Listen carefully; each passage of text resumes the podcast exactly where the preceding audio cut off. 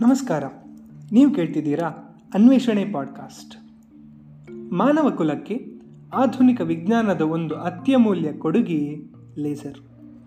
Mobile ಫೋನ್ನಿಂದ ಹಿಡಿದು ದೈತ್ಯ ಕ್ಷಿಪಣಿಯವರೆಗೆ ಎಲ್ಲದರಲ್ಲೂ ಇವತ್ತು ಲೇಸರ್ನ ಪಾತ್ರ ಬಹುಮುಖ್ಯ. ಹಾಗಾದರೆ ಲೇಸರ್ ಹೇಗೆ ಕಾರ್ಯನಿರ್ವಹಿಸುತ್ತೆ ಅಂತ ಸರಳವಾಗಿ ತಿಳಿದುಕೊಳ್ಳೋಣ.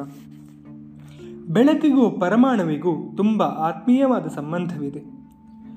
ಪರಮಾಣುವಿನಲ್ಲಿರೋ ಎಲೆಕ್ಟ್ರಾನ್ಗಳು ಒಂದು ಕಕ್ಷೆಯಿಂದ ಇನ್ನೊಂದು ಕಕ್ಷೆಗೆ ಹೋಗಿ ಮರಳಿ ತಮ್ಮ ಕಕ್ಷೆಗೆ ಬರುವಾಗ ಬೆಳಕಿನ ಉಗಮವಾಗುವುದು.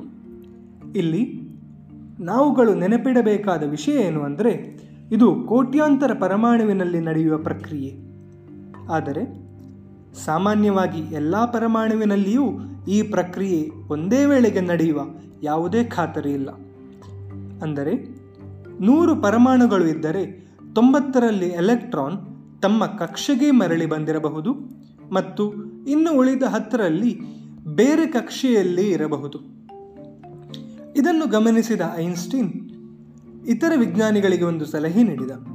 ಅದೇನೆಂದರೆ, ನಾವು ಎಲ್ಲ ಪರಮಾಣುಗಳಲ್ಲಿರುವ ಎಲೆಕ್ಟ್ರಾನ್ ಅನ್ನು ಒಂದೇ ಸಮಯಕ್ಕೆ ತಮ್ಮ ತಮ್ಮ ಕಕ್ಷೆಗೆ ಮರಳಿ ಬರುವ ಹಾಗೆ ಮಾಡಿದರೆ ಬೆಳಕಿನ ಲಕ್ಷಣದಲ್ಲಿ ಬದಲಾವಣೆ ಉಂಟಾಗುತ್ತೆ ಮತ್ತು ಆ ಬೆಳಕು ಸಾಮಾನ್ಯ ಬೆಳಕಿಗಿಂತ ಹೆಚ್ಚು ಪರಿಣಾಮಕಾರಿಯಾಗಿರುತ್ತೆ ಎಂದು ಅವನು ತನ್ನ ಸಿದ್ಧಾಂತವನ್ನು ತಿಳಿಸಿದ.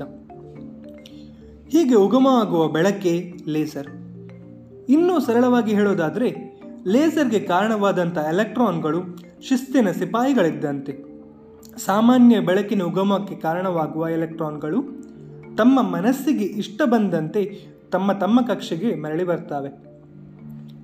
ನಾವುಗಳು ನಮ್ಮ ಜೀವನದಲ್ಲಿ ಎಲೆಕ್ಟ್ರಾನ್ಗಳಂತೆ ಶಿಸ್ತನ್ನು ಅಳವಡಿಸಿಕೊಂಡರೆ ನಮ್ಮ ಬದುಕು ಕೂಡ ಲೇಸರ್ನಂತೆ ಪ್ರಕಾಶಮಾನವಾಗುತ್ತೆ.